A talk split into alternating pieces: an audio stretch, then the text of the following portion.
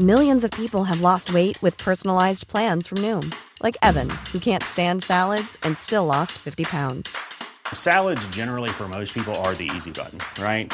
For me, that wasn't an option. I never really was a salad guy. That's just not who I am. But Noom worked for me. Get your personalized plan today at Noom.com. Real Noom user compensated to provide their story. In four weeks, the typical Noom user can expect to lose one to two pounds per week. Individual results may vary. There are a lot of podcasts out here, and what you add to your playlist matters. The Bello Collective is a team of power listeners and industry experts who are on a mission to expand the stories you hear and the ways you hear them. They deliver under the radar gems your algorithm is missing straight to your inbox every other week. They also publish thoughtful podcast criticism and examine how the podcast industry is growing and changing in real time. Subscribe to the Bello Collective newsletter and read their latest stories at bellocollective.com.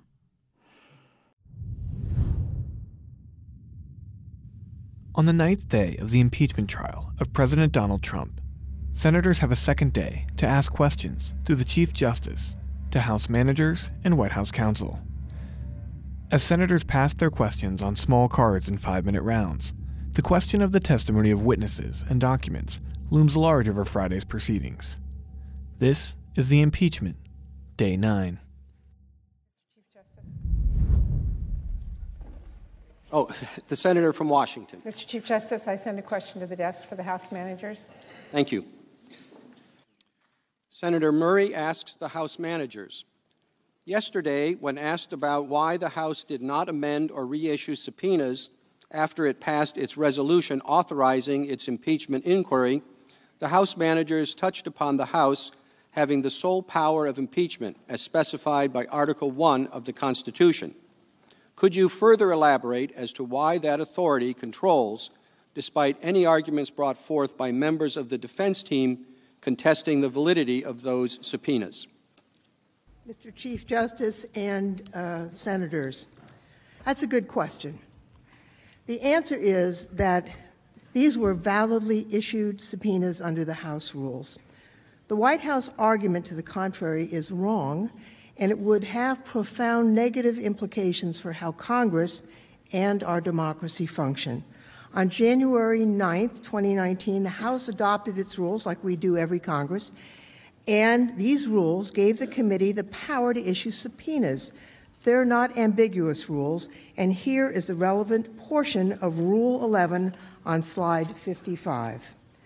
The House's standing rules give each committee subpoena power for the purpose of carrying out any of its functions and duties as it considers necessary. This investigation began on September 9th, before the Speaker's announcement on September 24th that it would become part of the impeachment inquiry umbrella. The President doesn't dispute that the subpoenas issued by these committees were fully within their respective jurisdiction. The argument is that somehow by declaring that this investigation also falls under an inquiry to consider articles of impeachment, which gives Congress actually greater authority, that somehow it nullifies the traditional oversight authority, and this just doesn't make any sense. Now, the president counters that we have to take a full vote on impeachment first because that's what's been done in the past. In the Nixon inquiry, however, the Judiciary Committee needed a House resolution to delegate subpoena power, and that's different than the committee standing rules today. Precedent actually compels the opposite conclusion. Several federal judges have been investigated, impeached, and convicted in the Senate without the House having ever taken an official vote to authorize the inquiry, and a federal court recently confirmed there was no need for a formal vote of the full House to commence impeachment proceedings. But even assuming a House vote was necessary, there was a vote. The text of House Resolution 660 declared that the six investiga- investigative committees of the House were directed to continue their ongoing investigations as part of the existing House of Representatives inquiry and whether there were sufficient grounds uh, for the House of Representatives to exercise its constitutional power to impeach.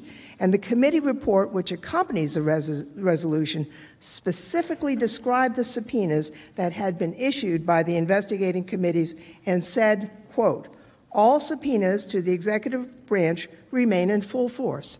So, why didn't the House committee just reissue these subpoenas after the resolution? Short answer is they didn't need to. The subpoenas were already fully authorized. In any event, even after the resolution passed, the committees issued subpoenas to Mick Mulvaney, Robert Blair, four other witnesses, and the president continued to block those subpoenas. The argument about a full House vote really is just an excuse about President Trump's obstruction. The president refused to comply with the House subpoenas before the House vote and after the House vote. The only logical explanation is the one that President Trump gave us all along. He was determined to fight all the subpoenas because, in President Trump's view, according to what he said, he can do whatever he wants. Mr. Chief Justice. Senator from Kentucky. I have a question to present to the desk for the uh, House Manager Schiff and for the President's Counsel. Senator Rand Paul of Kentucky attempts to ask the Chief Justice a question that would appear to that would appear to name the alleged whistleblower. The presiding officer declines to read the question as submitted. The senator from Montana. Mr. Chief Justice, I send a question to the desk for the House managers. Thank you. Senator Tester asks the House managers. Yesterday, Mr. Dershowitz stated, quote, if a president does something which he believes will help him get elected in the public interest, that cannot be the kind of quid pro quo that results in impeachment, end quote. Do you believe there is any limit to the type or scope of quid pro quo a sitting president could engage in with a foreign entity as long as the intent of the sitting president is to get reelected in what he or she believes is in the public's best interest? Chief Justice, Senator, there is no limiting principle to the argument that we heard last night from the President's team. That is, if there's a quid pro quo that the president believes will help him get reelected, and he believes his reelection is in the national interest, then it doesn't matter how corrupt that quid pro quo is. It's astonishing that on the floor of this body someone would make that argument. Now, it didn't begin that way in the beginning of the president's defense, but what we have seen over the last couple days is a descent into constitutional madness because that way madness lies. If we are to accept the premise that a president essentially can do whatever he wants, engage in whatever quid pro quo he wants, I will give you this if you will give me that to help me get elected. I will give you military dollars if you will give me help in my reelection. If you will give me illicit foreign interference in our election. Now, the only reason you make that argument is because you know your client is guilty and dead to rights. That is an argument made of desperation. Now, what's so striking to me is almost half a century ago, we had a president who said, Well, when the president does it, that means it is not illegal. That, of course, was Richard Nixon. Watergate is now 40 to 50 years behind us. Have we learned nothing in the last half century? Have we learned nothing at all? It seems like we're back to where we were. The president says it, it's not illegal. Or Donald Trump's version, under Article 2, I can do whatever I want. Or Professor Dershowitz's point, if, it's, if the president believes it helps his reelection, it is therefore in the national interest. He can do whatever he wants. In fact, much as we thought that we progressed post Watergate and we enacted Watergate reforms and we tried to insulate the Justice Department from interference by the presidency, we tried to put an end to the political abuses of that department, as much as we thought we enacted campaign finance reforms, we are right back to where we were half a century ago. And I would argue we may be in a worse place because this time, this time, that argument may succeed. That argument, if the president says it, it can't be illegal, failed. And Richard Nixon was forced to resign. But that argument may succeed here, now. That means we're not back to where we are. We are worse off than where we are. That is the normalization of lawlessness. I would hope that every American would recognize that it's wrong to seek foreign help in an American election, that Americans should decide American elections. I would hope, and I believe, that every American understands that, and every American understands that's true for Democratic presidents and Republican ones. What president is not going to think he has a credible reason to investigate his opponent?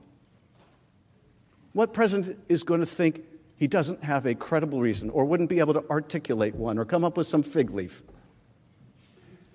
They compounded the dangerous argument that they made that no quid pro quo is too corrupt if you think it'll help your election. They compounded it by saying, and if what you want is targeting your rival, it's even more legitimate. That way, madness lies. The question from Senator Cramer and Young is for the counsel for the president. Manager Schiff regularly states that if the president is innocent, he would agree to all of the witnesses and documents that the managers want. Is the president the first innocent defendant not to waive his rights? Mr. Chief Justice, Senator, thank you for that question. Uh, because the answer is obviously no, the president is not the first innocent defendant who decided not to waive his rights. And I think it is striking and shocking that one of the arguments that has been repeatedly deployed by the House managers throughout these proceedings, we heard Manager Nadler say, only the guilty hide evidence. Only the guilty don't respond to subpoenas. And Manager Nadler, uh, excuse me, Manager Schiff say that this is not the way innocent people act. Well, of course, that's contrary to the very spirit of our American justice system, where people have rights and asserting those rights cannot be interpreted as an indication of guilt. That is expressly forbidden by the laws and by the Constitution. And the Supreme Court explained in Bordenkircher versus Hayes, a case that's cited in our trial memorandum, that the very idea of punishing someone, which is what the House managers are attempting to do here with their um, obstruction of Congress charge, to say that if the president insists on the constitutional prerogatives of his office, if the president insists that, like virtually every president, at least since Nixon, to the American system of justice and to our principles of due process, to our principles of acknowledging that rights can be defended, that rights exist to be defended, and asserting those rights cannot be treated either as something punishable or as evidence of guilt. And there would be a long line of past precedents, presidents, excuse me. Senator Jones's question is for the House managers. Aside from the House's constitutional impeachment authority, please identify specifically which provision or provisions, if any, in the House rules or a House resolution authorize the subpoenas issued by the House committees prior to the passage of House Resolution 660. In addition, please list the subpoenas that were issued after House Resolution 660. Specifically, the subpoenas that went out after the passage of the House resolution were a subpoena to John Eisenberg, a subpoena to Brian McCormack, Robert Blair, Michael Ellis, Preston Wells Griffith, and uh, Mick Mulvaney. But let me underscore something that uh, my colleague uh, Manager Lofgren had to say. And let me break this down, if I can, in very practical terms. What is the practical import of what counsel for the president would argue? And it is this. Let's say that a Democrat is elected in November. And let's say that any one of you that chair a committee in the Senate determine that you think that the next president has engaged in something questionable. So there you are, Democratic president, you're a chair, you start to do oversight, you issue subpoenas. You start to learn more, and what you learn becomes more and more concerning. And you issue more subpoenas. And the administration, in an effort to cover up their misconduct, says, We're not going to comply with any of your subpoenas. We're going to fight all subpoenas. And they come up with one bad faith excuse after another as to why they don't have to comply. And as you investigate further and you're able to overcome the wall of obstruction, then you begin an impeachment inquiry. And that leads to the passage of yet another resolution. They would argue to you that all the work you did before you determined that it merited potential impeachment must be thrown out, that they were perfectly empowered to obstruct you in your oversight responsibility, that you must begin with your conclusion, you must begin with the conclusion that you are prepared to impeach the president before you issue a single subpoena. Otherwise, they can say whatever you did before you got to that place should be thrown out. Now, we did not have the Justice Department do the initial investigation here. Why? Because Bill Barr turned it down. The same Attorney General, General mentioned in that July 25th call said there's nothing to see here. So there was no DOJ investigation, there was no special counsel investigation. It wasn't as if someone like Ken Starr handed us a package and said, here's the evidence. Now you can take up a resolution, an impeachment resolution, because we have done the investigative work. No, we had to do that work ourselves. And they would have you believe that any subpoena you issue as a part of your oversight responsibility, that down the road reveals evidence that leads you to embark on an impeachment inquiry must be disregarded. That cannot and is not the law. It would render the oversight function meaningless court after court that has looked at the Congress's power to issue subpoenas have all reached the same conclusion, and that is if you have the power to legislate, you have the power to oversee. Here we have a violation of the Impoundment Control Act. That is, Congress passes military spending, the president doesn't spend it, he gives no reason, he keeps it a secret. We're investigating that. That can't be more squarely within the oversight power of Congress to find out why aid we appropriated was not going out the door. They would say, You can't look into that unless you're prepared to impeach the president and announce it firsthand. That's the import of that argument. It would cripple your oversight capacity, and without your oversight capacity, your legislative capacity is crippled. The senator from Ohio. Mr. Chief Justice, I send a question to the desk on behalf of myself, Senators Toomey, Cornyn, Crapo, Ernst, and Moran. Thank you. The question from Senator Portman and the other senators is for the counsel for the president. I have been surprised to hear the House managers repeatedly invoke constitutional law professor Jonathan Turley to support their position, including playing a part of a video of him. Isn't it true that Professor Turley opposed this impeachment in the House and has also said that abuse of power is exceedingly difficult to prove alone without any accompanying criminal allegation. Abuse of power has never been the sole basis for a presidential impeachment and was not proven in this case. Mr. Chief Justice, Senators, thank you for that question. And that is exactly correct. Professor Turley was very critical uh, of the entire process in the House and of the charges that the House uh, the House Democrats were considering here, both the abuse of power charge and the obstruction charge.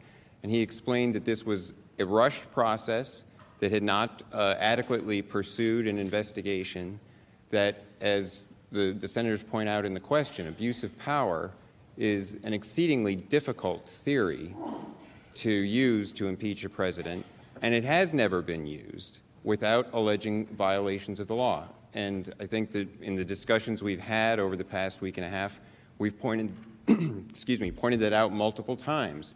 Every presidential impeachment in our history, including even the Nixon impeachment proceedings, which didn't actually lead to an impeachment, have used charges that include specific violations of the law and the criminal law. Andrew Johnson was charged uh, mostly in counts that involved violation of the Tenure of Office Act which the Congress had specifically made punishable by fine and imprisonment, and even wrote into the statute that violation would constitute uh, either a high crime or a high misdemeanor, but one of those terms to make it clear that it was going to be used to trigger an impeachment. In the proceedings, uh, in the Nixon impeachment inquiry, each of the articles of impeachment there, um, except for the, the obstruction of Congress charge, was, was sort of treated separately on the obstruction theory included specific violations of law. There were specific violations alleged in the second article of impeachment, which is often um, sort of referred to loosely as the abuse of power article, it wasn't actually titled abuse of power. It didn't charge abuse of power. The specifications there were violations of law, violating the constitutional rights of citizens, violating the laws governing executive branch agencies, unlawful electronic surveillance uh, using the CIA and others, specific violations of law. And clearly in the Clinton impeachment, President Clinton was impeached for perjury and obstruction of justice. Those are crimes.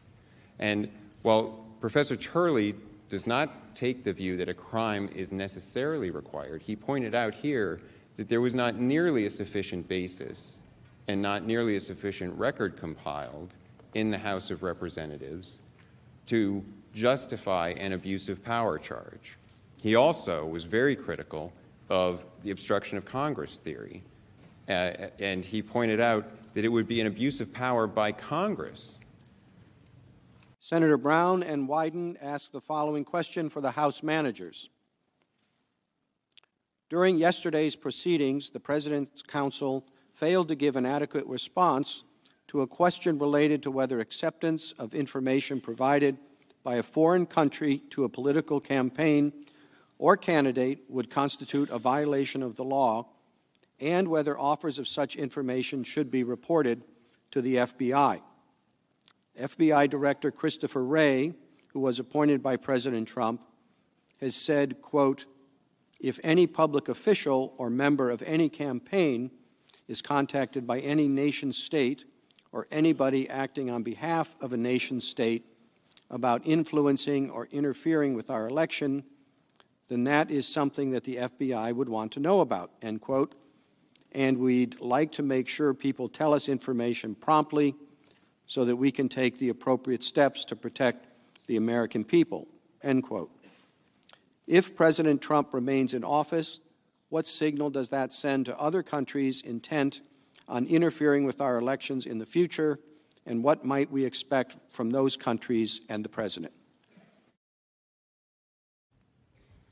To take the last part first, it would send a terrible message to autocrats and dictators and enemies of democracy and the free world for the president and his team to essentially put out there for all to consume that it's acceptable in the United States to solicit foreign interference in our free and fair elections or accept political dirt simply to try to cheat in the next election.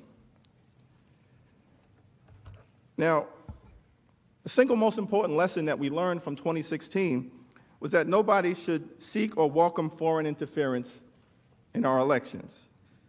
But now we have this president and his counsel essentially saying it's okay. It is not okay. It strikes at the very heart of what the framers of the Constitution were concerned about abuse of power, betrayal by the president of his oath of office, corrupting the integrity of our democracy and our free and fair elections by entangling oneself with foreign powers. That's at the heart of what the framers of the Constitution were concerned about. Don't just trust me. We have several folks who have made this observation. It is illegal for any person to solicit, accept, or receive anything of value from a foreign national in connection with a U.S. election. This is not a novel concept. Election intervention from foreign governments has been considered unacceptable since the beginning of our nation.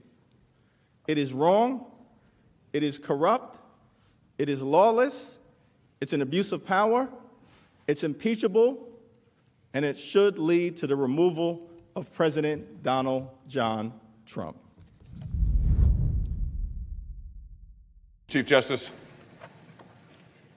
Senator from Missouri. I send to the desk a question on my own behalf and on behalf of Senator Lee. Thank you. The question from Senators Hawley and Lee is for counsel for the President.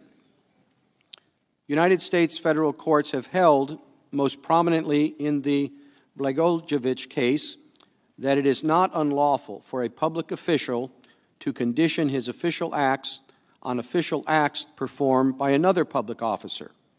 Is there any application to the allegations against President Trump? Mr. Chief Justice, Senators, thank you for that question. Um, I think an important threshold point to make here is that uh, we're not even in the realm of exchanging official acts because there's been no proof of a quid pro quo here. We're not in the realm of a situation where there's one official act being traded for another. Uh, I think that we've gone through the evidence that makes it quite clear that both with respect to an off, uh, meeting with the president, a bilateral meeting, and with respect to the temporary pause on the security assistance, the evidence just doesn't stack up to show that President Trump linked either of those. Both took place, the meeting and the release of the aid, without Ukrainians doing anything, announcing or beginning any investigations. There's nothing in the transcript linking them as a quid pro quo. The Ukrainians didn't even know that the, um, there had been a temporary pause on the aid.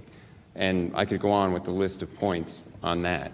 I think if there were any application hypothetically, it would come in the realm of the fact that in foreign policy there are situations where there can be um, would, situations where one government wants some action from another and wants that action from another in a way that will condition other policies of one country. You can say, we would like you, and this happens, for example, with the Northern Triangle countries. We want you to do more to stop the flow of illegal immigration.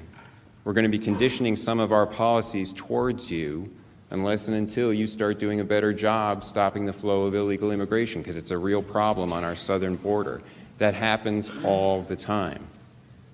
And when there's something legitimate to look into, there could be a situation where the United States would say, you've got to do better on corruption, you've got to do better on these specific areas of corruption, or we're not going to be able to keep having the same relationship with you.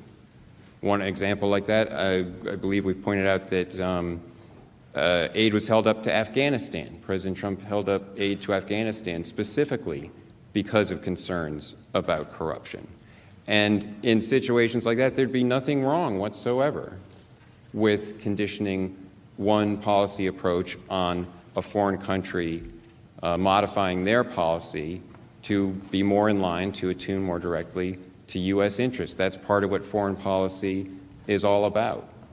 And that could arise in the situation of even um, investigations. Senator Thune and the other senators ask the counsel for the president on March 6, 2019, Speaker Nancy Pelosi said, quote, impeachment is so divisive to the country that unless there's something so compelling and overwhelming and bipartisan, I don't think we should go down that path because it divides the country, end quote. Alexander Hamilton also warned in Federalist 65 against the, quote, persecution of an intemperate or designing majority in the House of Representatives with respect to impeachment. In evaluating the case against the President, should the Senate take into account the partisan nature of the impeachment proceedings in the House? Thank you, Mr. Chief Justice, members of the Senate. Absolutely, you should take that into account. That's dispositive. That should end it. Based on the statements that we heard the last time from our friends on the Democratic side, that's a reason why you shouldn't have an impeachment. Speaker Pelosi was right when she said that. It's political election, election interference, and it's wrong. They don't talk about the horrible consequences to our country of doing that. But they would be terrible. They would tear us apart for generations, and the American people wouldn't accept it. Let me address in that context the importance of the vote for their inquiry which also had bipartisan opposition. Senator from Hawaii. Aloha. I send a question to the desk for the House managers. Thank you. Question from Senator Hirono for the House managers reads as follows. In contrast to arguments by the President's counsel, acting White House Chief of Staff Mick Mulvaney stated that President Trump held up aid to Ukraine to get his politically motivated investigations. He claimed, quote, we do that all the time with foreign policy, end quote, end quote, get over it, end quote. What was different about President Trump's withholding of aid to Ukraine from prior aid freezes? Are you aware of any other presidents who have withheld foreign aid as a bribe to extract personal benefits? Thank you, Senator. I'll, I'll respond to the question, but uh, let me begin with something in the category of you can't make this stuff up. Today, while we've been debating whether a president can be impeached for uh, essentially bogus claims of privilege for attempting to use the courts to cover up misconduct. The Justice Department, in resisting House subpoenas, is in court today and was asked, well, if the Congress can't come to the court to enforce its subpoenas, because as we know, they're in here arguing Congress must go to court to enforce its subpoenas, but they're in the court saying, Congress, thou shalt not do that. So the judge says, if the Congress can't enforce its subpoenas in court, then what remedy is there? And the Justice Department lawyer's response is impeachment. Impeachment. You can't make this up. I mean, what, what more evidence do we need of the bad faith of this effort to cover up? I said the other day they're in this court making this argument, they're down the street making the other argument. I didn't think they'd make it on the same day. But that's exactly what's going on. Now, in response to the question about how does this aid different, this hold different from other holds, it's certainly appropriate to ask that question.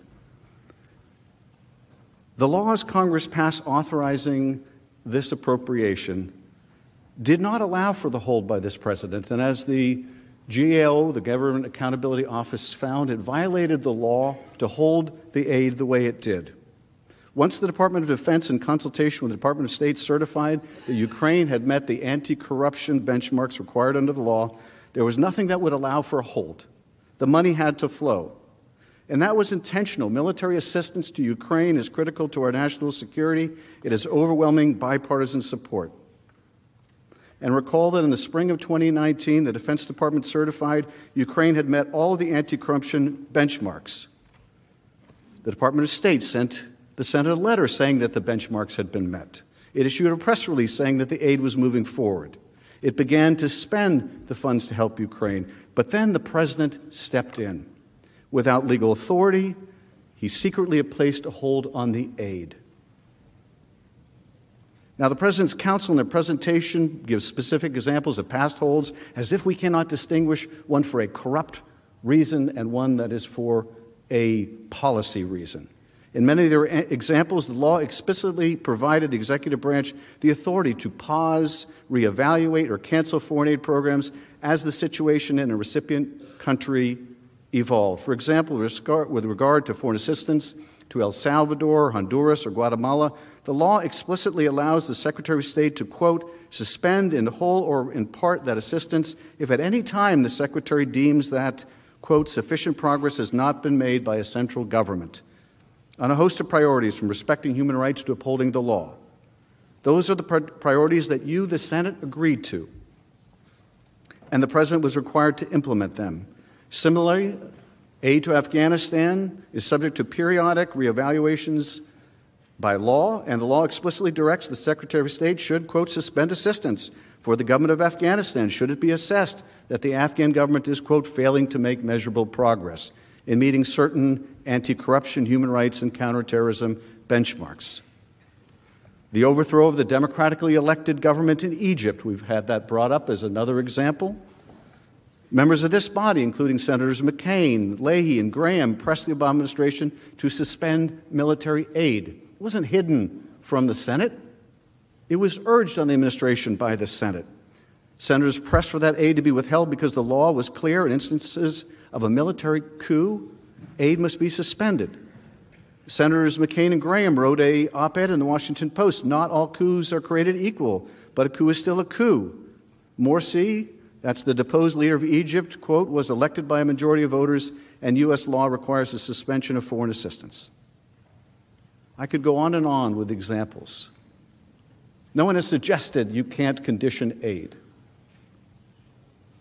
But I would hope that we would all agree that you can't condition aid for a corrupt purpose, to try to get a foreign power to cheat in your election. I send a question to the desk on behalf of myself, Senator Cotton, Ernst, Young, Hawley, Risch, Fischer, and Hoeven. Thank you. Senator Boozman and the other senators pose a question to both sides. In the House manager's opening statement, they argue that it is necessary to pursue impeachment because, quote, the president's misconduct cannot, cannot be decided at the ballot box, for we cannot be assured that the vote will be fairly won, end quote. How would acquitting the president prevent voters from making an informed decision in the 2020 presidential election? President's counsel goes first.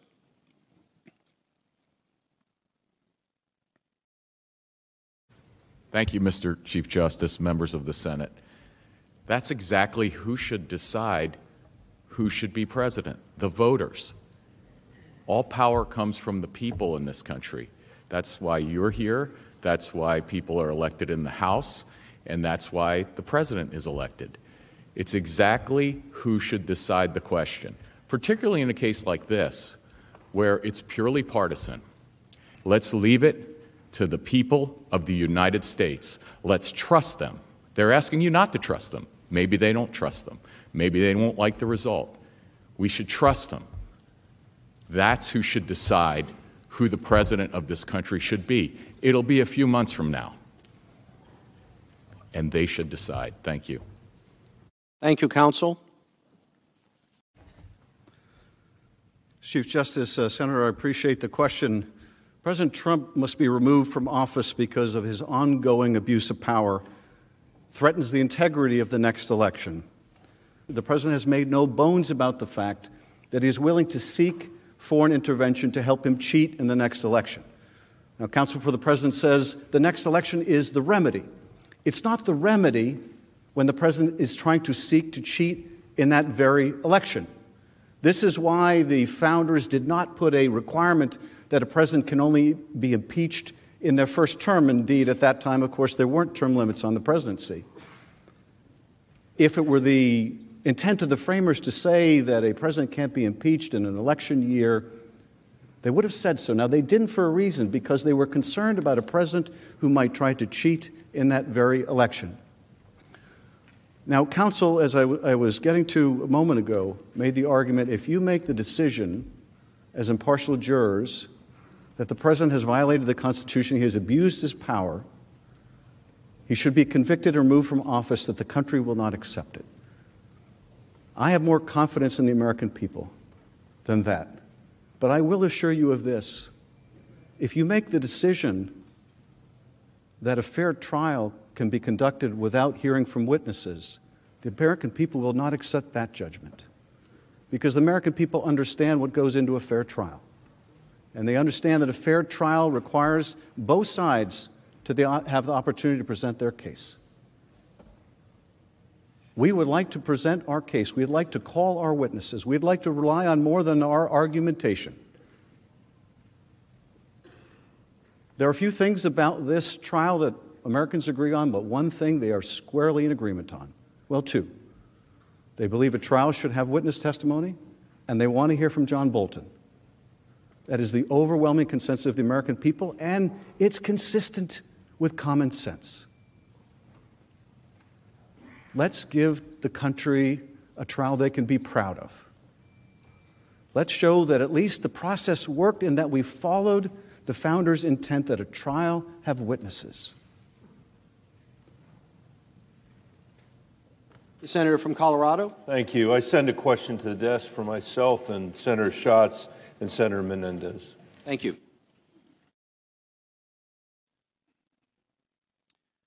The question from Senators Bennet, Menendez, and Schatz is to the House managers. If the Senate accepts the President's blanket assertion of privilege in the House impeachment inquiry, what are the consequences to the American people? How will the Senate ensure that the current President or a future President will remain transparent and accountable? How will this affect the separation of powers? And in this context, could you address the President's counsel's claim that the President's advisors are entitled to the same protections as a whistleblower? Privileges are limited. We have voted to impeach the President for, among other things, Article 2 of the impeachment is total defiance of House subpoenas. And the President announced in advance I will defy all the subpoenas. What does this mean? It means there's no information to Congress. It means a claim of monarchical dictatorial power. If Congress has no information, it cannot act. If the President can defy, now, he can dispute certain specific uh, uh, claims, you can claim privilege, etc., but to defy categorically all subpoenas, to announce in advance you're going to do that, and to do it is to say that Congress has no power at all, only the executive has power. That's why Article 2 is impeaching him for abuse of Congress. That's why, for much less a degree of offense, Richard Nixon was, was impeached for abuse of Congress, for the same uh, um, defiance of any attempt to, uh, by the Congress to investigate. But this is, and what are the consequences? The consequences, if this is to be, um, um, if he's to get away with it, is that any subpoena you vote in the future, any information you want in the future from any future president may be denied you with no excuses. Announce in advance, I'll defy all the subpoenas.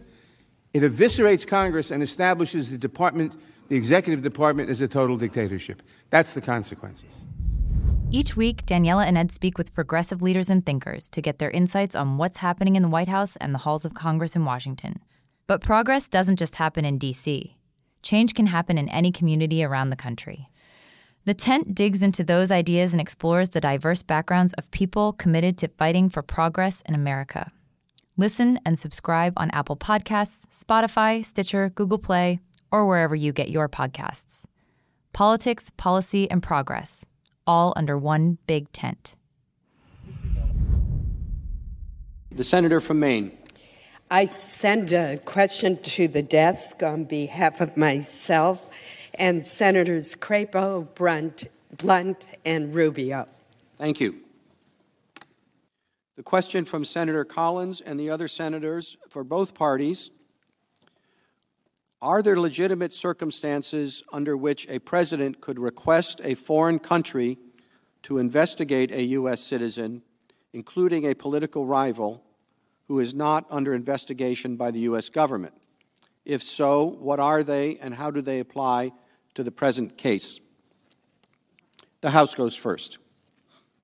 Mr. Chief Justice, uh, Senator, it would be hard for me to contemplate circumstances where that would be appropriate, where it would be appropriate for the President of the United States to seek a political investigation of an opponent. One of the, I think, most important post Watergate reforms was to divorce decisions about specific cases, specific prosecutions, from the White House to the Justice Department to build a wall. One of the many norms that has broken down under this presidency is that wall has been obliterated, where the president has affirmatively and aggressively sought to investigate his rivals. I cannot conceive of circumstances where that is appropriate. Um, it may be appropriate for the Justice Department, acting independently and in good faith, to initiate investigation. There's a process for doing that. We heard testimony about that. You can make requests under the Mutual Legal Assistance Treaty, the MLAT process, when a foreign country has evidence involving a criminal case involving a U.S. person. There is a legitimate way to, to do that. That didn't happen here. In fact, when Bill Barr's name was first revealed, when that transcript was brought to light, the Justice Department immediately said, We have nothing to do with this. We have nothing to do with this. Um, here, this particular domestic political errand was being done by the president's personal lawyer. Um, I wanted to just follow up also, while I can, Senator, on my colleague's comments in terms of mixed motives. If you conclude the president acted with mixed motives, some of them corrupt and forbidden, some of them legitimate, you should vote to convict. That principle is deeply rooted in our legal tradition. It is commonplace in civil and criminal law going back centuries. For example, in describing the standard for corrupt motive of, for obstruction, the Seventh Circuit rejected any requirement that a defendant's only or even main purpose was to obstruct the due administration of justice. Instead, the, instead, the court explained a defendant is guilty if his motives included any corrupt, forbidden goals.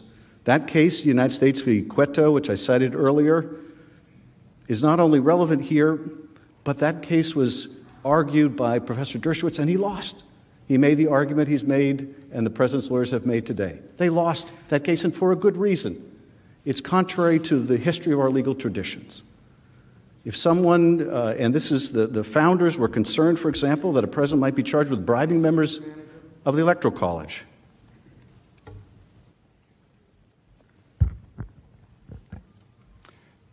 Mr. Chief Justice, Senators, thank you for that question.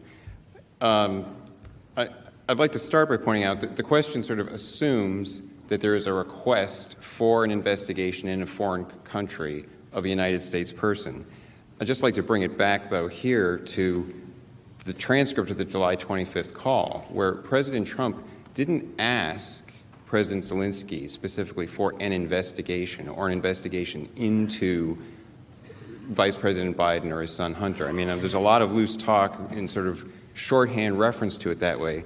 But what he refers to is the incident in which the prosecutor was fired. And the first thing that he says in that whole exchange is talking about the prosecutor being fired. And it's, he says it sounds horrible to him. And the situation with Burisma. And so, and all that the, that the president says is so if you can look into it, it sounds horrible. It sounds like a bad situation. That's not calling for an investigation necessarily into Vice President Biden or his son, but the situation in which the prosecutor had been fired, which affected anti corruption efforts in the Ukraine. And President Zelensky responded by saying, the issue of the investigation of the case is actually the issue of making sure to restore the honesty. So we will take care of that. And he's explaining that he understands that it's an issue that has to do with was an investigation there, over there, that their prosecutor was handling, derailed in a way that affected their anti corruption efforts, and it's something worth looking into. It's the president making clear that we're not saying that's off limits. It sounds bad to the U.S. as well. But let me get more specifically to the question is there any situation where it might be legitimate to ask for an investigation overseas?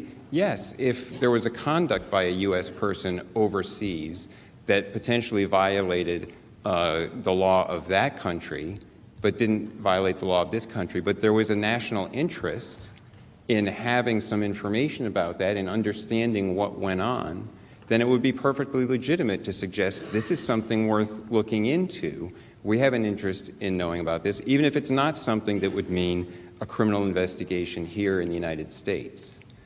And so that could arise in various circumstances where a person had done something overseas, but there was a national interest in understanding what they had done.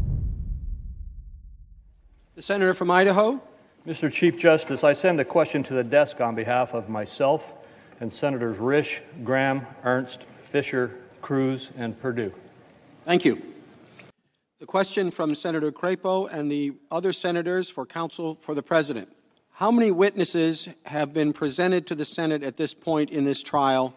How many pages of documentary evidence have been put in the record before the Senate in this trial? And how many other clips and transcripts of evidence have been presented to the Senate in this trial? Mr. Chief Justice, Senators, thank you for that question. and I think it is important to recognize that because the House managers keep talking about the need for witnesses, you can't have a trial without witnesses. You've seen a lot of witnesses. There were 17 witnesses who were deposed uh, and testified in public, uh, 12 in public, 17 who were in closed hearings below. So far, you have seen in these presentations 192 video clips from 13 different witnesses. So testimony was shown here to you Just as you would in a trial in an ordinary court sometimes play the video of a deposition instead of having the witness take the stand, you've seen video clips from 13 different witnesses. The House managers have dramatically wheeled into the Senate a record. I think it was reported as being 29,000 pages. I, our, I think the more official number is 28,578 pages. So you've got over 28,000 pages of documents submitted into the record provisionally in evidence in this trial, subject later to potential objections for hearsay and other evidentiary objections. There's no need to go on to anything else when you've already seen so much and the House managers had their case chance to prepare their case. Mr. Chief Justice. Senator from Arizona. I submit a question to the desk for the President's counsel on behalf of myself, Senators Manchin, Senators Murkowski, and Senator Collins. Thank you. The question from Senator Sinema and the other senators for counsel, counsel for the President. The Logan Act prohibits any U.S. citizen without the authority of the United States from communicating with any foreign government with the intent to influence that government's conduct in relation to any controversy with the United States. Will the President assure the American public that private citizens will not be directed to conduct American foreign policy or national security policy unless they have been specifically and formally designated by the President and the State Department to do so. Mr. Chief Justice, Senators, thank you for the question. Um, let me preface it, let me answer in several parts. The first is I just want to make clear that there was no conduct of foreign policy being carried on here by a private person. Uh, the testimony was clear from Ambassador Volker, and I, I, assume that the reference would be to Mr. Giuliani, the pre- president's private counsel. Uh, Ambassador Volker was clear that um, he understood Mr. Giuliani just to be a source of information for the president and someone who knew about Ukraine and someone who spoke to the president. And in fact, it was um, the testimony that it was the Ukrainians, Andrei Yermak, who asked to be connected to Mr. Giuliani simply because he was someone who could provide information to the president. Um, and Ambassador Volker testified that it was not his understanding, he did not believe that uh, Mr. Giuliani was carrying out sort of policy directives of the president, but rather indicating his views of what he thought would be something useful for the Ukrainians to convince the president of their anti corruption uh, bona fides. So just wanted to make that point. It is, of course, the president's policy is always to abide by the law, by the laws. Um, I, I am, I'm not in a position to make pledges for the president here, but the president's policy is always to abide by the laws and would continue uh, to do so. I think it is worth pointing out that many presidents, starting with um, President Washington, have relied on uh, persons who are their trusted confidants, uh, but who are not actually employees of the government, to assist in the conduct of foreign diplomacy. Um, President Washington relied on Gouverneur Morris um, to uh, carry messages in certain circumstances, I believe, to the French. Uh, FDR had his confidant who he relied on in certain circumstances to be a go between with foreign powers. I don't think that there is anything, again, as I said, it was not here, but there would not be anything improper for a president in some circumstances to rely on a personal confidant to be able to convey messages or receive messages back and forth. The question from Senator Durbin to the House managers. Would you please respond to the answer that was given by President Counsels to, President's counsel to Senator Sinema's question? Uh, Senator, uh, Chief Justice, um, in answer to that question, we heard a rather breathtaking admission by the President's lawyer. Uh, and it was said in an un- understated way, and so you might have missed it. But what the President's counsel said was that no foreign policy was being conducted by a private party here. That is, Rudy Giuliani was not conducting U.S. foreign policy. Rudy Giuliani was not conducting policy. That is a remarkable admission because, to the degree that they have attempted to suggest or claim or um, insinuate that this is a policy difference, that a concern over burden sharing or something corruption was a policy issue, they have now acknowledged that the person in charge of this was not conducting policy. That is a startling admission.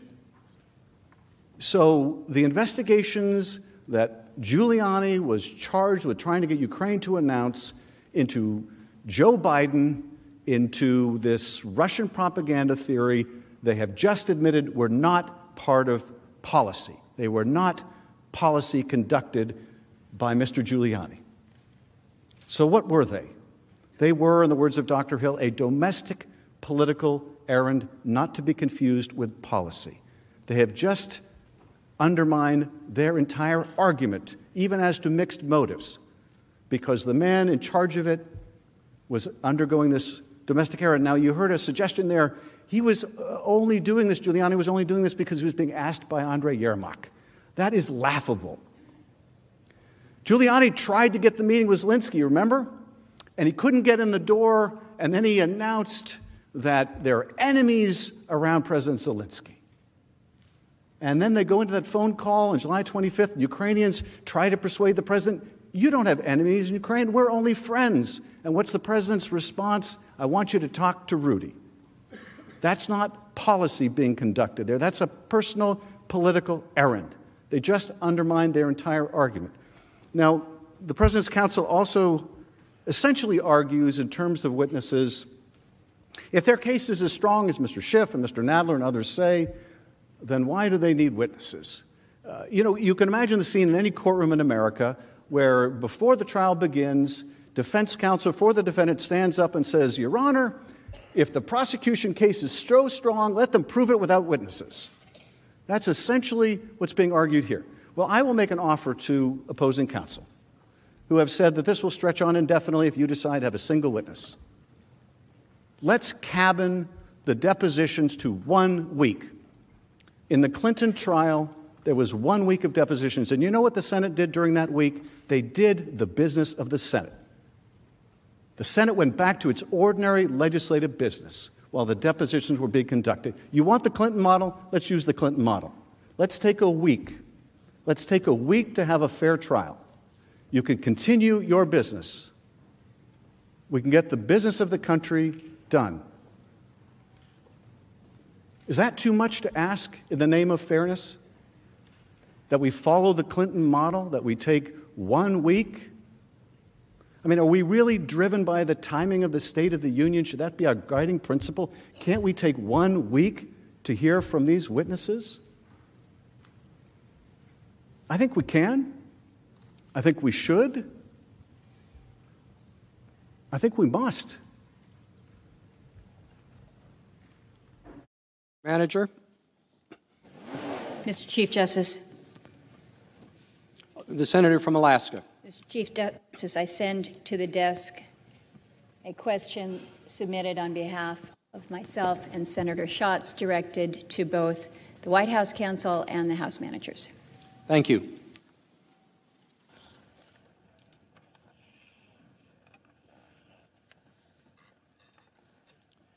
The question from Senators Murkowski and Schatz directed to both parties. Would you agree that almost any action a president takes, or indeed any action the vast majority of politicians take, is, to one degree or another, inherently political? Where is the line between permissible political actions and impeachable political actions? Counsel will go first.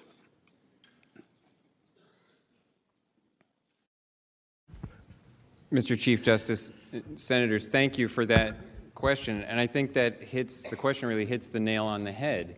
As I mentioned the other day, in a representative democracy, elected officials almost always have at least one eye looking on to the next election and how their actions, their policy decisions, their actions in office will be received by the electorate. And there's nothing wrong with that. That's good. It's part of the way representative democracy works. So, having part of your motives being looking towards the next election, looking towards how that will affect electoral chances, that's part of the nature of elected office. And to start getting into motives about um, will this affect my prospects in the next election and calling that corrupt, and if you've got that as part of your motive, looking into whether you were doing something for electoral advantage and saying that's going to be a corrupt motive, will say that you can be charged for wrongdoing with that or impeached, is very dangerous because there's almost no way to get inside someone's head and parcel out which percentage was one motive, which percentage was another motive. If you start down that path, it's totally amorphous. And this is part of the, the point that Professor Dershowitz was making and that we've made here a couple of times. This idea of impeaching a president on a theory of abuse of power that depends entirely on analyzing subjective motive. Because that's what the House managers have suggested, that we're assuming there is an act on its face that is legitimate, that is within the president's authority. It's not on its face in any way unlawful or unconstitutional, but solely based on motive, we're going to impeach him.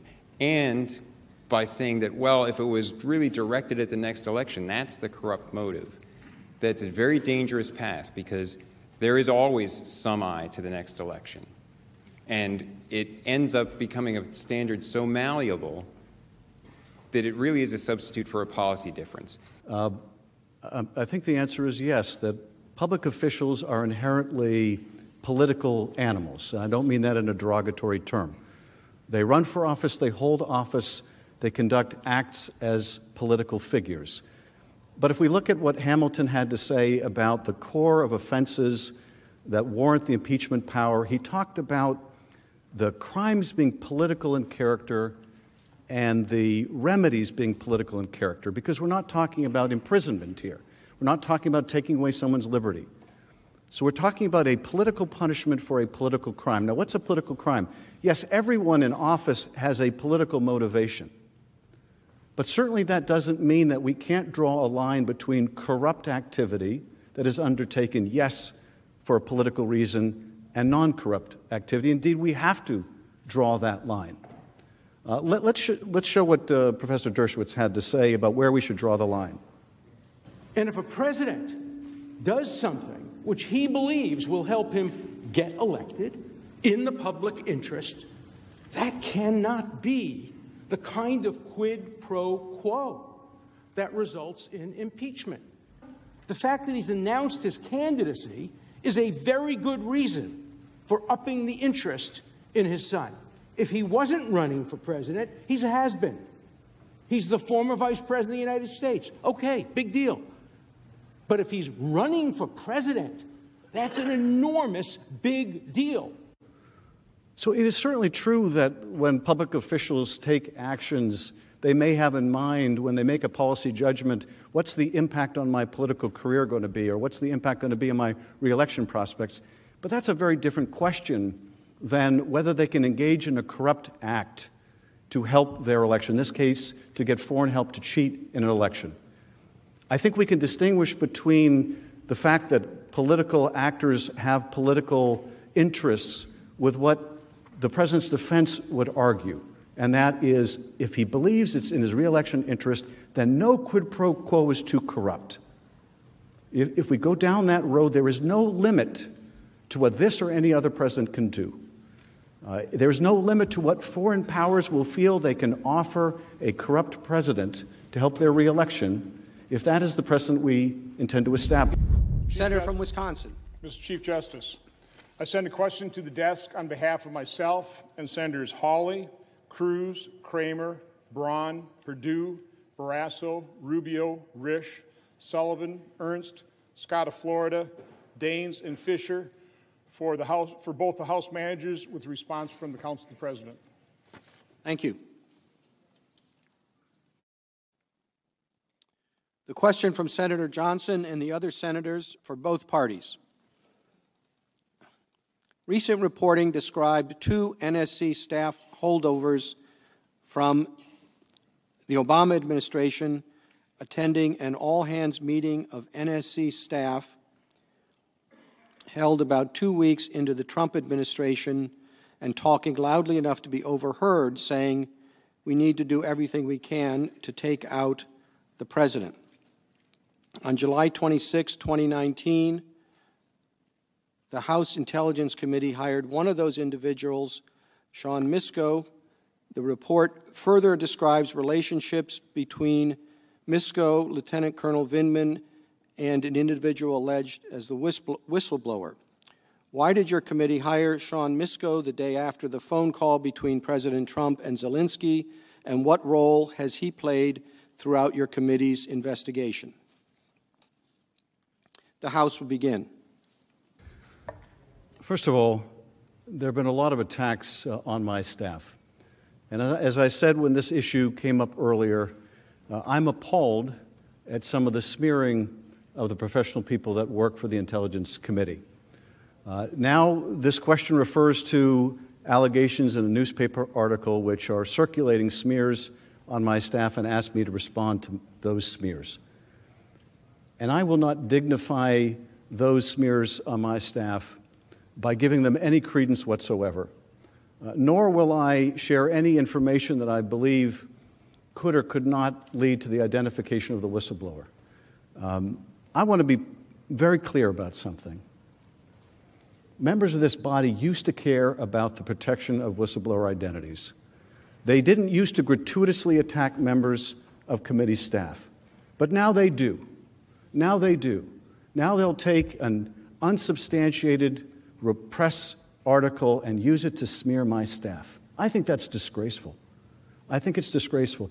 You know, whistleblowers are a unique um, and vital resource for the intelligence community. And why? Because unlike other whistleblowers who can go public with their information, whistleblowers in the intelligence community cannot because it deals with classified information. They must come to a committee. They must talk to the staff of that committee or to the inspector general. That is what they're supposed to do. Our system relies upon it. And when you jeopardize a whistleblower by trying to out them this way, then you are threatening not just this whistleblower, but the entire system. Now, the president would like that, nothing better than that. And I'm sure the president is applauding this question because he wants his pound of flesh. And he wants to punish anyone that, that has the courage to stand up to him. Well, I can't tell you who the whistleblower is because I don't know, but I can tell you who the whistleblower should be. It should be every one of us. Every one of us should be willing to blow the whistle on presidential misconduct. If it weren't for this whistleblower, we wouldn't know about this conduct, misconduct. And that might be just as well for this president, but it would not be good for this country. And I worry that future people that see wrongdoing are going to watch how this person has been treated, the threats against this person's life, and they're going to say, Why stick my neck out? Is my name going to be dragged through the mud? Will people join our staff if they know that their names are going to be dragged through the mud? Thank you, Mr. Manager. There's two responses that I'd, I'd, like to get to. One, with regard to the issue of witnesses, in this case, the whistleblower. Mr. Schiff put the whistleblower issue front and center with his own words during the course of their investigation. He talked about the whistleblower testifying. Retribution is what is prohibited under the statute against a whistleblower. That's what, what's what a whistleblower statute protects. That there's no retribution. In other words, they're not going to be fired for blowing the whistle. But this idea that there's complete anonymity, and I'm not saying that we should disclose the individual's name and you have you handle that in executive session or any way you'd want. But we can't just say it's not a relevant inquiry to know who on the staff that conducted the primary investigation here was in communication with that whistleblower, especially after Mr. Schiff denied that his, he or his staff initially had even had any conversations with the whistleblower. The senator from Michigan. Thank you, Mr. Chief Justice. I send a question to the desk on behalf of myself, Senator Cortez Masto, and Senator Rosen. The question for the House managers from Senators Stabenow, Cortez Masto, and Rosen to both, both parties. In June 2019, Ellen Weintraub, then chair of the Federal Election Commission, wrote in a statement that, quote, it is illegal for any person to solicit, accept, or receive anything of value from a foreign national in connection with a U.S. election. This is not a novel concept. Electoral intervention from foreign governments has been considered unacceptable since the beginnings of our nation, end quote. In a 2007 advisory opinion, the FEC found that campaign contributions from foreign nationals are prohibited in federal elections, even if, quote, the value of these materials may be nominal or difficult to ascertain, end quote. How valuable would a public announcement of an investigation into the Bidens be for President Trump's reelection campaign? Begin with the White House counsel. Mr. Chief Justice and Senators, thank you for the question. Um, the idea that these investigations were a thing of value is something that was specifically examined by the Department of Justice. As I explained the other day, the Inspector General for the intelligence community wrote a cover letter on the whistleblower complaint, which he had actually exaggerated in the complaint the idea that there was a demand for some assistance uh, with the president's reelection campaign. That was forwarded to the Department of Justice. They examined it, and they announced back in September that there was no election law violation because they did not qualify as a thing of value. Um, and I think that that issue has been thoroughly examined by the Department of Justice here as a matter of law. And think about this if pure information, if information that came to someone in a campaign could be called a thing of value, if it comes from overseas, a thing of value is a prohibited campaign contribution. It's not allowed. If it comes from within the country, it has to be reported. So that would mean that any time a campaign got information from within the country about an opponent or about something else that maybe would be useful in the campaign, they'd have to report the receipt of information as a thing of value under the campaign finance laws. That's not how the laws work. And there would be tremendous First Amendment implications if someone attempted to enforce the laws that way. So that's simply the point that I wanted to make. Pure information that is credible information is not something that is prohibited from being received under the campaign finance laws. Thank you, counsel. Mr. Chief Justice. I'm sorry, I apologize. Yes, Mr. Manager. How valuable would it be for the president to get Ukraine to announce these investigations? And the answer is immensely valuable. Uh, and if it wasn't going to be immensely valuable, why would the president go to such lengths to make it happen? Why would he be willing to violate the law, the Impoundment Control Act? Why would he be willing to ignore the advice of all of his national security professionals? Why would he be willing to withhold hundreds of millions of dollars from an ally at war if he didn't think it was going to really benefit his campaign? You have only to look at the president's actions to determine just how valuable he believed it would be to him. Now, how would he make use of this? Well, if we look in the past, we get a perfect illustration of how Donald Trump would have made use of this political help from Ukraine. Let's look at 2016 when the Russians hacked the DCCC and the DNC, and they started dripping out these documents through WikiLeaks and other Russian platforms. What did the president do? Did he make use of it? Did he condemn it? Oh, he made beautiful use of it.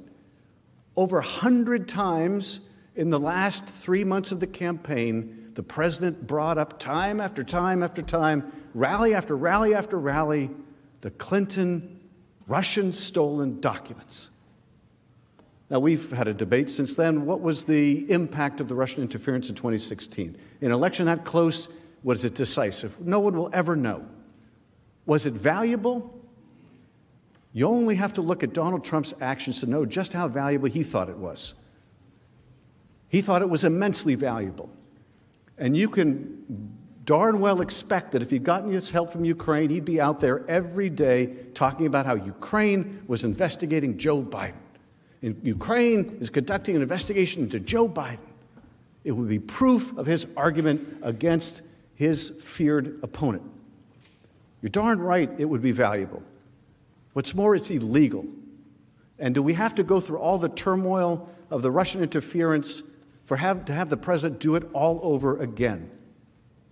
One of the things that I found so significant it was the day after Bob Mueller reached his conclusion that this president was back on the phone asking yet another country to help cheat in another election. You're darn right that would have been valuable. The question from Senator Warren is for the House managers. At a time when large majorities of Americans have lost faith in government, does the fact that the Chief Justice is presiding over an impeachment trial in which Republican senators have thus far refused to allow witnesses or evidence contribute to the loss of legitimacy of the Chief Justice, the Supreme Court, and the Constitution? Senator, I would uh, not say that it contributes to uh, a loss of confidence in the Chief Justice. I think the Chief Justice has presided admirably. I don't think a trial without witnesses reflects adversely on the Chief Justice. I do think it reflects adversely on us. I think it diminishes the power of this example to the rest of the world.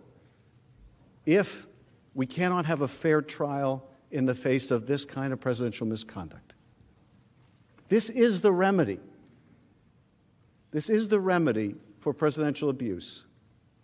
But it does not reflect well on any of us if we are afraid of what the evidence holds.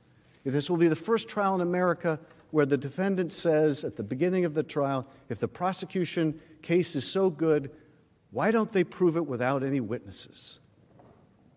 That's not a model we can hold up with pride to the rest of the world. And yes, Senator, I think that will feed cynicism about this institution that we may disagree on the president's conduct or not, but we can't even get a fair trial. The question from Senator Shelby is for the counsel for the president. Though not charged in the articles of impeachment, House managers and others have stated the president's actions constituted criminal bribery. Can this claim be reconciled with the Supreme Court's unanimous decision in McDonnell versus United States? Mr. Chief Justice, Senator, thank you for that question. And I think the, the answer is no, it can't be reconciled with the McDonnell case. Um, and let me make a couple of points in my answer. The first is, of course, because there is no bribery or extortion charged in the articles of impeachment, uh, the managers can't rely on that now to try to establish their case. The question from Senator Warner and the other senators is for the House managers. Our intelligence community and law enforcement leadership unanimously concluded Russia interfered in the 2016 election and that Russia continues those efforts toward the 2020 election. The Mueller report and the Senate Intelligence Committee reached the same conclusion. Yesterday, the President's counsel said that foreign election interference could be legal if it's related to credible information. Does this mean it is proper for the President to accept or encourage Russia, China, or other foreign countries to produce damaging intelligence or information targeting his domestic political opponents as long as he deems it to be from credible information. For the House managers. Senators, of Justice, that is the natural conclusion of what the president's lawyers are arguing.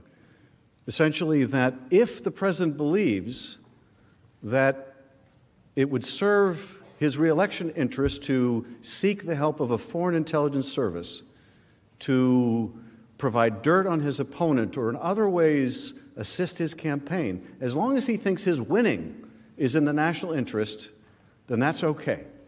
It's not only no, uh, okay, but no restraint can be placed upon it. Uh, even if he were to go so far as to proclaim a quid pro quo. Hey, Russia, you've got among the best intelligence services on the planet. If you will engage those intelligence services on my behalf, I will refuse to enforce sanctions on you over your invasion of Ukraine. That may injure the security of our country, but look, I think my reelection is more important. That's where this bastardization of the Constitution leads us. The idea that no abuse of power is within the reach of the Congress. Thank you, Ms. Manager. Mr. Chief Justice. The Democratic leader is recognized. I send a, a question to the desk for the House managers. Thank you. The question from Senator Schumer for the House managers. Many of our colleagues are worried that if we were able to bring witnesses and documents in the trial, it would take too long. Mr. Schiff mentioned we could do depositions in one week. Please elaborate. What can you say that will reassure us that having witnesses and documents can be done in a short time, minimally impeding the business of the Senate? I thank the Senator for the question. Uh, first of all, with respect to the documents uh, that we subpoenaed and sought to get in the House, those documents have been collected. Um, so that work has been done. We've been informed, for example, the State Department documents have been collected. Those could readily be provided uh, to the Senate for its consideration.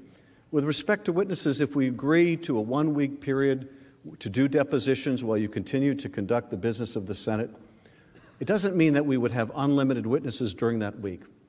We would, have to, we would have to decide on witnesses who are relevant and probative of the issues. Neither side would have an unlimited capacity to call endless witnesses. We would have a limited period of time, just as we had a limited period of time for our opening presentations and for this question and answer period. If there was any dispute over whether a witness is truly material and probative, that decision could be made by the Chief Justice uh, in very short order. If there was a dispute as to whether a passage in a document is covered by an applicable privilege, and if for the first time the White House should actually invoke a privilege, the Chief Justice could decide is that properly laid, or is that merely an attempt to conceal crime or fraud? So this can be done very quickly, and a reasonable accommodation would be we'll take one week, you'll continue with the business in the Senate, uh, we'll do the depositions, and then we'll come back and we'll present to you uh, what the witnesses had to say in those depositions. And that's how we contemplate the process would work. Senators Wyden, Menendez, and Brown ask the House managers. The President's counsel has argued that the President's actions are based on his desire to root out corruption. However, new reporting indicates that Attorney General Barr and former National Security Advisor Bolton shared concerns that the President was granting personal favors to autocratic foreign leaders like President Erdogan of Turkey. The President has also acknowledged his private business interests in the country, like Trump Towers Istanbul. The Treasury Department has not denied that the President directed Treasury and the Department of Justice to intervene in the criminal investigation of Halkbank, the Turkish state owned bank, which has been accused of a scheme to evade Iranian sanctions. Has the President engaged in a pattern of conduct in which he places his personal and political interests above the national security interests of the United States?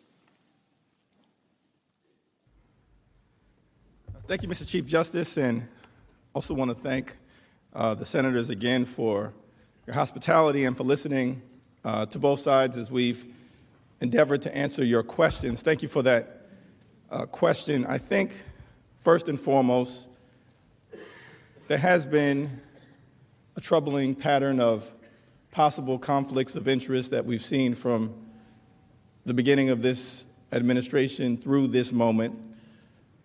But the allegation here related to the abuse of power charge is that in this specific instance, the president tried to cheat by soliciting foreign interference in an American election, by trying to gin up phony investigations against a political opponent. Now, what counsel for the president has said is that what the president was really interested in is corruption, that he, he's an anti corruption crusader. For you to believe the president's narrative, you have to conclude that he's an anti corruption crusader. Perhaps his domestic record is part of what senators can reasonably consider, but let's look at the facts of the central charge here. The president had two calls with President Zelensky on April 21st and on July 25th. In both instances, he did not mention the word corruption once. Release the transcripts, the word corruption was not mentioned by Donald Trump once. We also know that in May of last year, President Trump's own Department of Just Defense indicated that the new Ukrainian government had met all necessary preconditions for the receipt of the military aid, including the implementation of anti corruption reforms. That's President Trump's Department of Defense saying there is no corruption concern as it relates to the release of the aid.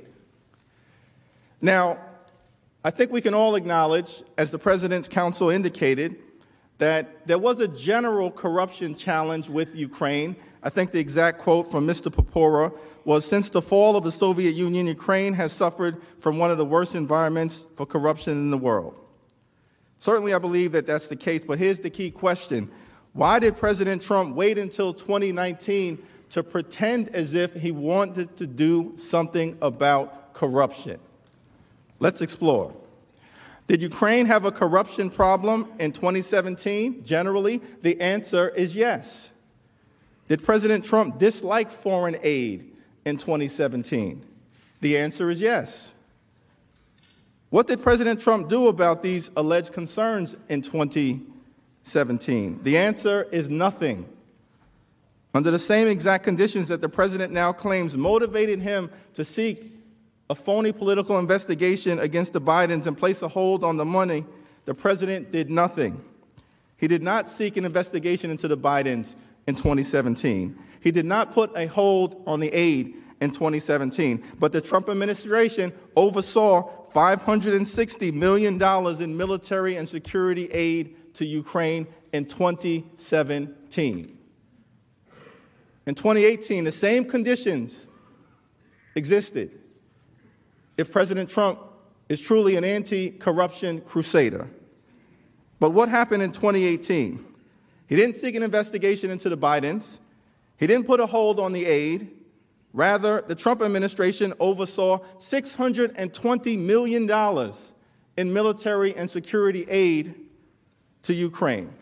Which brings us to this moment. Why the sudden interest in Burisma, in the Bidens, and alleged corruption concerns about Ukraine? What changed in 2019? What changed is that Joe Biden announced his candidacy. The president was concerned with that candidacy. Polls had him losing to the former vice president, and he was determined to stop Joe Biden by trying to cheat in the election, smear him, solicit foreign interference in 2020. That is an abuse of power. That is corrupt. Senator King asks the President's counsel Would it be permissible for a president to inform the Prime Minister of Israel that he was holding congressional appropriated military aid unless the Prime Minister promised to come to the United States and publicly charge his opponent with anti Semitism in the midst of an election campaign? Mr. Chief Justice and Senator, uh, thank you for the question, but the question really has nothing to do with this case. I mean, it seems to be uh, trying to get at the most extreme hypothetical related to um, a misinterpretation of what Professor Dershowitz was saying the other night. It's totally irrelevant here. Senator Murkowski asks counsel for the president. You explained that Ambassador Sondland and Senator Johnson both said the president explicitly denied that he was looking for a quid pro quo with Ukraine.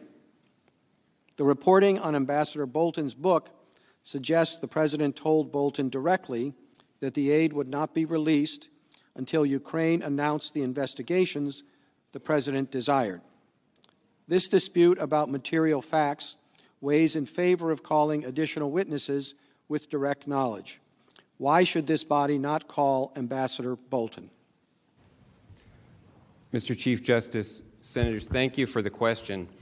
And I think the primary consideration here is to understand that the House could have pursued Ambassador Bolton. The House considered whether or not they would try to have him come testify and subpoena him. They chose not to subpoena him. And this all goes back to the most important consideration, I think, that this chamber has before it in some ways, especially on this thresh- threshold issue of whether there should be witnesses or not, has to do with the precedent that's established here for what kind of impeachment proceeding this body will accept from now going forward. Because whatever is accepted in this case becomes the new normal for every impeachment proceeding in the future. And it will do grave damage to this body as an institution to say that the proceedings in the House don't have to really be complete. The question from Senator Schatz, Whitehouse, and Heinrich for both parties. Can the White House really not admit that Senator King's hypothetical would be wrong? We begin with the, the House managers. Senator, we have no trouble uh, recognizing just how wrong that would be. Uh, but more than that, it's the natural extension of Professor Dershowitz's argument um, that if the president believed that that kind of quid pro quo would help his reelection, then it's perfectly fine and non impeachable. There was a reason, of course, why they didn't want to address that hypothetical. But uh, let me go back also to the question that was asked about the other written reports that Ambassador Bolton and uh, Attorney General Barr were concerned that the president was intervening in cases in which he had business investments like Turkey. Under the theory of the president's lawyers, that's perfectly okay too. If the president thinks somehow that that's in the United States' interest because it's in his interest, that's perfectly fine. It's unimpeachable. Now, is it, is it a crime to give preference to autocrats, uh, to give special consideration to autocrats where you have business investments? That may not be criminal, but it is impeachable. It certainly should be impeachable uh, if we are going to sacrifice the national security of the country, if we're going to withhold military aid, if we're going to bestow uh, favors uh, in U.S. resources to countries where the president has investments. Is that what we want driving U.S. policy? But that's the implication of what they have to say. Mr. Chief Justice, uh, Senator, thank you for the question. Let me just uh, begin by noting I, I, think it's a, it's a little bit rich for Manager Schiff to say that one party, i.e., the president, is going to deny them witnesses. It was the president who has denied any witnesses throughout this process up till now. But to get back to the question on um, Senator King's hypothetical, if, if the president insisted that a foreign leader come here and lie about someone else, and he was holding up uh, military aid or a package of congressional aid and saying, you have to go out and lie about this, that, that would be wrong, but it's not this case and it has nothing to do with this case. The question from Senators Peters and Cornyn for both parties How would the verdict in this trial alter the balance of power between the executive and legislative branches in the future? The President's counsel goes first. A verdict, a final judgment of acquittal, would be the best thing for our country and would send a great message that will actually help in our separation of powers. It may be different in the court than it is in this chamber and in the House, but when anybody begins the sentence with the phrase, I have the greatest respect for, you have to look out for what follows. Um, we trust the justice will make the right decision. Um, the justice has, I think, conducted these proceedings in an eminently fair way. There is nothing in the Constitution that would preclude us from taking a week to hear from witnesses and allowing the Chief Justice to make those calls. Uh, and so it's a false argument to say or suggest that the whole body would need to conduct the whole of the depositions. So much as we would like live testimony, we've offered a compromise. But with respect to the question about what will this do to the balance of power, I would say this. As I mentioned earlier, our relationship with Ukraine will survive this debacle. But if we hold that a president can defy all subpoenas, can tie up the Congress endlessly with bad faith claims of privilege, claiming here one thing, claiming in court something else, it will eviscerate our oversight power. If the president is allowed to decide which subpoenas they will deign to consider valid and which they will deign to consider invalid, your oversight power, our oversight power, is gone. That is an irrevocable change to the balance of power. The question from Senator Manchin for both parties, and we'll begin with the President's counsel. Over the past two weeks, the White House counsel had detailed all the problems associated with the House's decision to move quickly through their impeachment proceedings. Why shouldn't this body heed their advice and slow down and at least allow the judge to rule in the McGahn case to give the members of this body an official opinion from the judiciary on Article 2? Mr. Chief Justice, Senator, thank you for the question. And I, I, think the key point here is the McGahn case is not going to directly resolve something related to the obstruction charges here. It's going to address a legal issue with respect to uh, an assertion of absolute immunity for Don McGahn. There should be a decision from the D.C. Circuit sometime soon, but that will almost certainly go to the Supreme Court. I mean, if that immunity is being challenged and it's been relied upon by the executive for over 40 years, that's an issue destined for the Supreme Court. So the idea, it's not going to be just slow down here a little bit. This trial can't be held open pending the final resolution of that litigation. And that's an important point because this is something that Alexander Hamilton pointed out in Federalist number 65 when he was discussing who should be the body to try impeachments. And one consideration was potentially drawing in judges from various states to create a new body to try impeachments. And the rationale that Hamilton gave for that would be a bad idea is that there has to be swift progression from an impeachment to the trial to a verdict to having it finished, precisely because this is where he talked about the persecution of an intemperate or designing majority in the House of Representatives. He recognized there could be partisan impeachments and that accusation, that impeachment, shouldn't be hanging out there. There should be a swift trial. Question from Senator Klobuchar is to the House managers. Could you please respond to the answer just given by the President's counsel and provide any other comments the Senate would benefit from hearing before we adjourn for the evening? Mr. Chief Justice, members of the uh, Senate, we've just heard from the House, from the uh, President's Counsel is the usual nonsense. There are only three, as we draw to a close tonight, there are only three things to remember. One, this is a trial. As a trial, as any 10 year old knows, we should have witnesses. We are told we can't have witnesses because, after all, the House says we proved our case, as we have. And so, why should we need witnesses?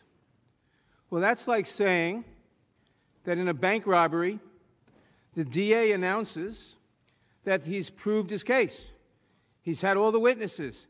And then an eyewitness shows up, and he shouldn't be allowed to testify because, after all, the DA was sure he proved his case first. That's absurd. Any 10 year old knows it's absurd. And that's the president's case against witnesses that we've had enough. There's always more. There aren't too many more here, but the fact is, when there are witnesses to be asked, they should be asked. Second, there's only one real question in this trial. Everything else is a distraction. A three card Monte game being played by the president's counsel. Distractions. Don't look at the real question, look at everything else. Everything else irrelevant. Look at the whistleblower, irrelevant. Look at the House procedures, irrelevant. Look at Hunter Biden, irrelevant.